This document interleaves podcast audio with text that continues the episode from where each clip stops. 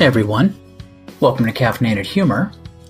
You know, there's a certain thing about babysitting that just seems to be. It sounds like such a simple job, and I know it's the, the subject of many porn films, but it seems like a simple job, but I get the feeling it's a horrible job. And the reason that I know this is that there's a whole bunch of girls that I grew up with, about four or five of them, that babysat. And they had horror stories of what these little monsters would do to them, uh, the, the shit that would go on, and just it sounded like like a war story. Like you've gotten some old veteran drunk and he's giving you his horror stories from World War II or Korea or Vietnam or one of those things.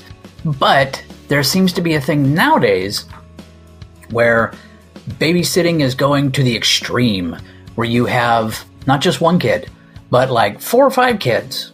And it's not just, you know, show up at six and the wife and I are going to go to dinner and then we'll be back at nine.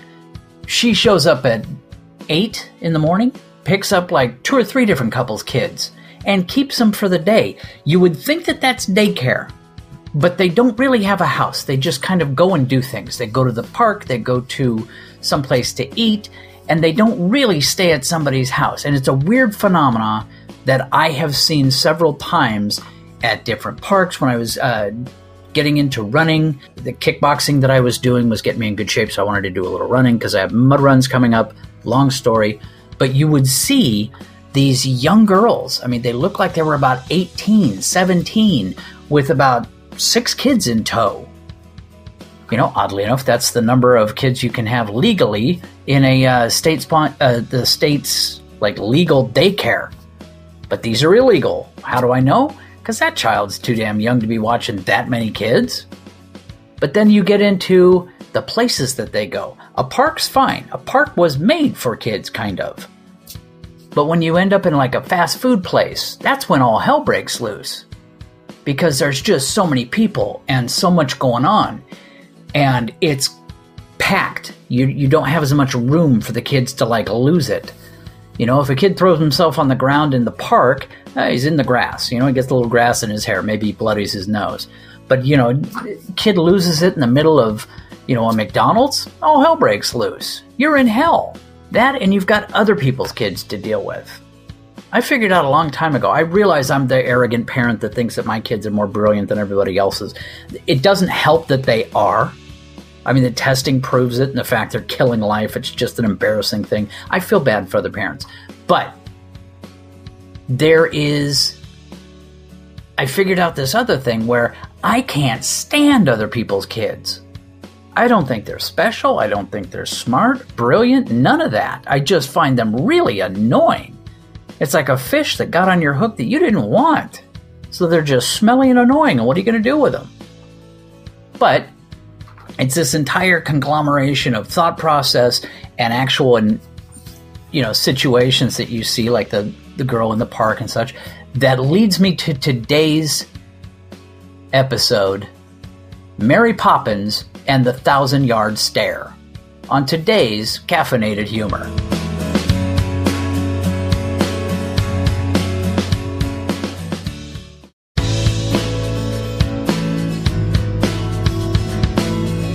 Know, the concept of swamp ass is never pleasant to consider. It's kind of nasty. And it's one of the reasons that I use it as a description on the podcast and on the, the original blog.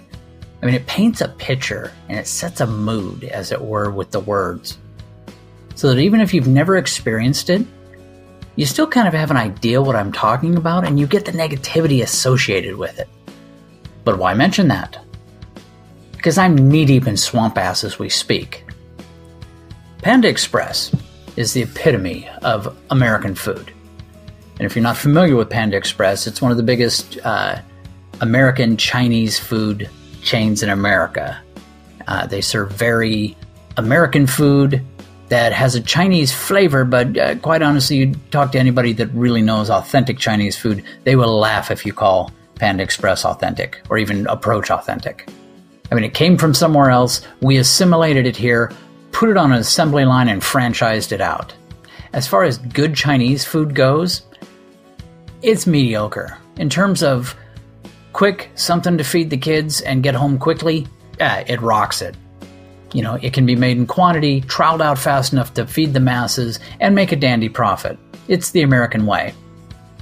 Now, the particular Panda Express I am in has been invaded, and not by Genghis Khan, but by daycare. There's a woman sitting in the corner surrounded by children, seven of them. They can't all be hers. She's too young and none of them look like her. She's about 17. So we're going to go with the idea of daycare for now, or extreme babysitting. And she has had a day of it from the looks of her. She doesn't move, she's just sitting there, staring straight ahead. Even when the little tiny uh, Asian child sitting next to her turns his head and screams in a high pitched voice, two inches from her ear, no flinch. She's got that thousand yard stare that Vietnam vets got from having seen just so many hideous things, their mind just burns out like a burnt out Mary Poppins. And Mary, mentally, has left the building. I don't care what they're paying her, there's no amount of money worth this. And these little buggers are in charge. There's no fear of pushing the shitstorm envelope with them.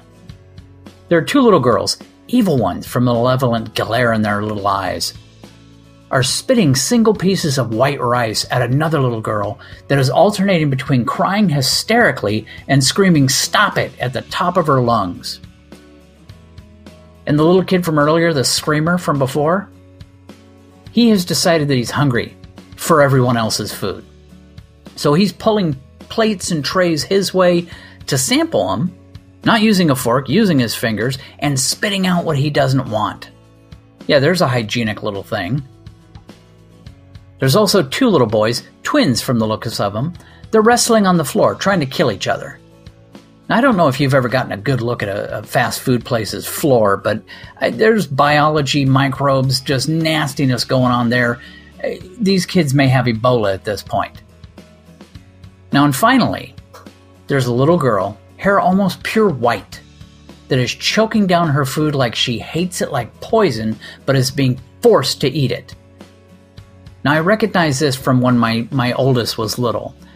The tearing eyes, the bulging cheeks, and every now and then a little dry heave to let you know that she hates it. Except that no one is forcing her to eat. No one has said a word to her. Glassy eyed Mary Poppins certainly hasn't.